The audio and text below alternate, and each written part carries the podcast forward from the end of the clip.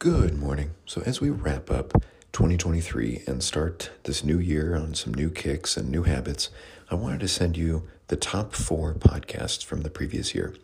These podcasts were streamed more than any other by a wide margin, mostly because I think you guys really liked them and shared them. So, hopefully, you enjoy these top podcasts and share them with friends. Have a great week. Welcome to the Daily Dental Podcast. I'm Dr. Addison Killeen, and each day I will give you one insight on how you can optimize your practice using the methods that have helped me grow to a multi million dollar business while maintaining a balanced and healthy personal life.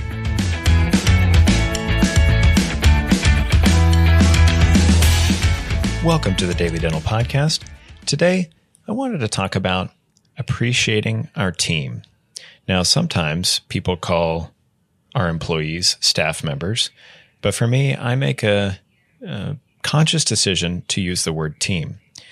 You know, oftentimes on a team, there are leaders. There's the quarterback, there's the wide receivers, and then there's the people that don't really get much love, like the offensive line.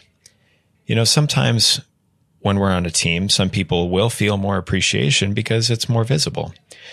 When a patient gets done with an appointment, they thank the doctor, and sometimes they thank the assistant or the hygienist.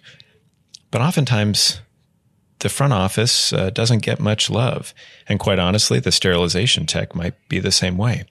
So as the leader of the practice, and, you know, for any player on the team, we should all be aware of how we come across to the rest of the team. And we need to be appreciative of how that goes. Now, one of the ways is to just show verbal appreciation. But we know from the five love languages or uh, their book for the organizations, which is the five languages of appreciation in the workplace, that everyone uh, accepts appreciation in a different way. Now, some people like words of affirmation. Uh, you know, one of the love languages is physical touch, and I think we should all avoid that most of the time in our workplace.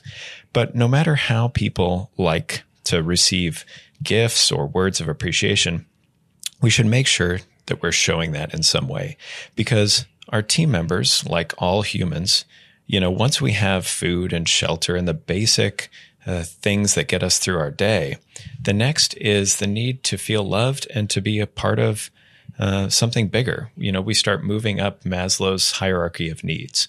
So when you're working in your practice today, or um, or just living life with your family, make sure that you give lots of appreciation and also be aware of uh, the rule that I would call the five to one rule. You know, for every negative comment or maybe feedback that you can give somebody, try to balance that out with five more positive statements or five more statements of affirmation that make that person know that they are a part of your team, that you're thankful for having them there, and that they have a place on your team going forward. Um, and if they're not quite doing their job, you know, make sure that you're clear with them, but that you still appreciate them as a person, even if uh, they aren't doing all the job uh, duties quite correctly. So today, just give, uh, find that one person that maybe you haven't connected with a whole lot. Uh, just be honest and truthful with them and show them how you appreciate them in your life. Have a great one today. Thank you. Thanks for listening today. I hope you got what you need.